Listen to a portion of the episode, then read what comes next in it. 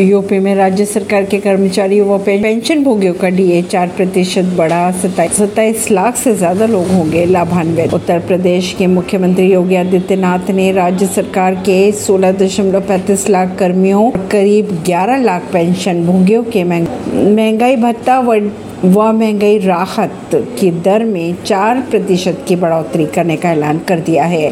अब यूपी में डीए और डीआर अड़तीस प्रतिशत के बजाय बयालीस प्रतिशत मिलेगा और यह बढ़ोतरी एक जनवरी 2023 से प्रभावी मानी जाएगी। तीन माह के अंदर मोटापा कम ना करने वाले पुलिस कर्मियों को देंगे सेवानिवृत्ति, असम के डीजीपी ने किया ऐलान।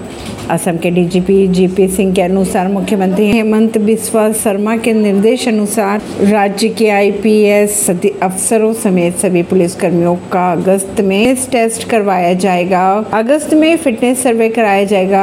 पुलिस कर्मियों को बॉडी मास इंडेक्स के अनुसार मोटापा घटाने के लिए तीन माह का वक्त दिया गया है, जिसके बाद भी वज़न कम ना हुआ तो उन्हें स्वैच्छिक सेवानिवृत्ति दी जाएगी। ऐसी ही खबरों को जानने के लिए जुड़े रहिए जनता सरिश्ता पॉडकास्ट से। परवीन दिल्ली से।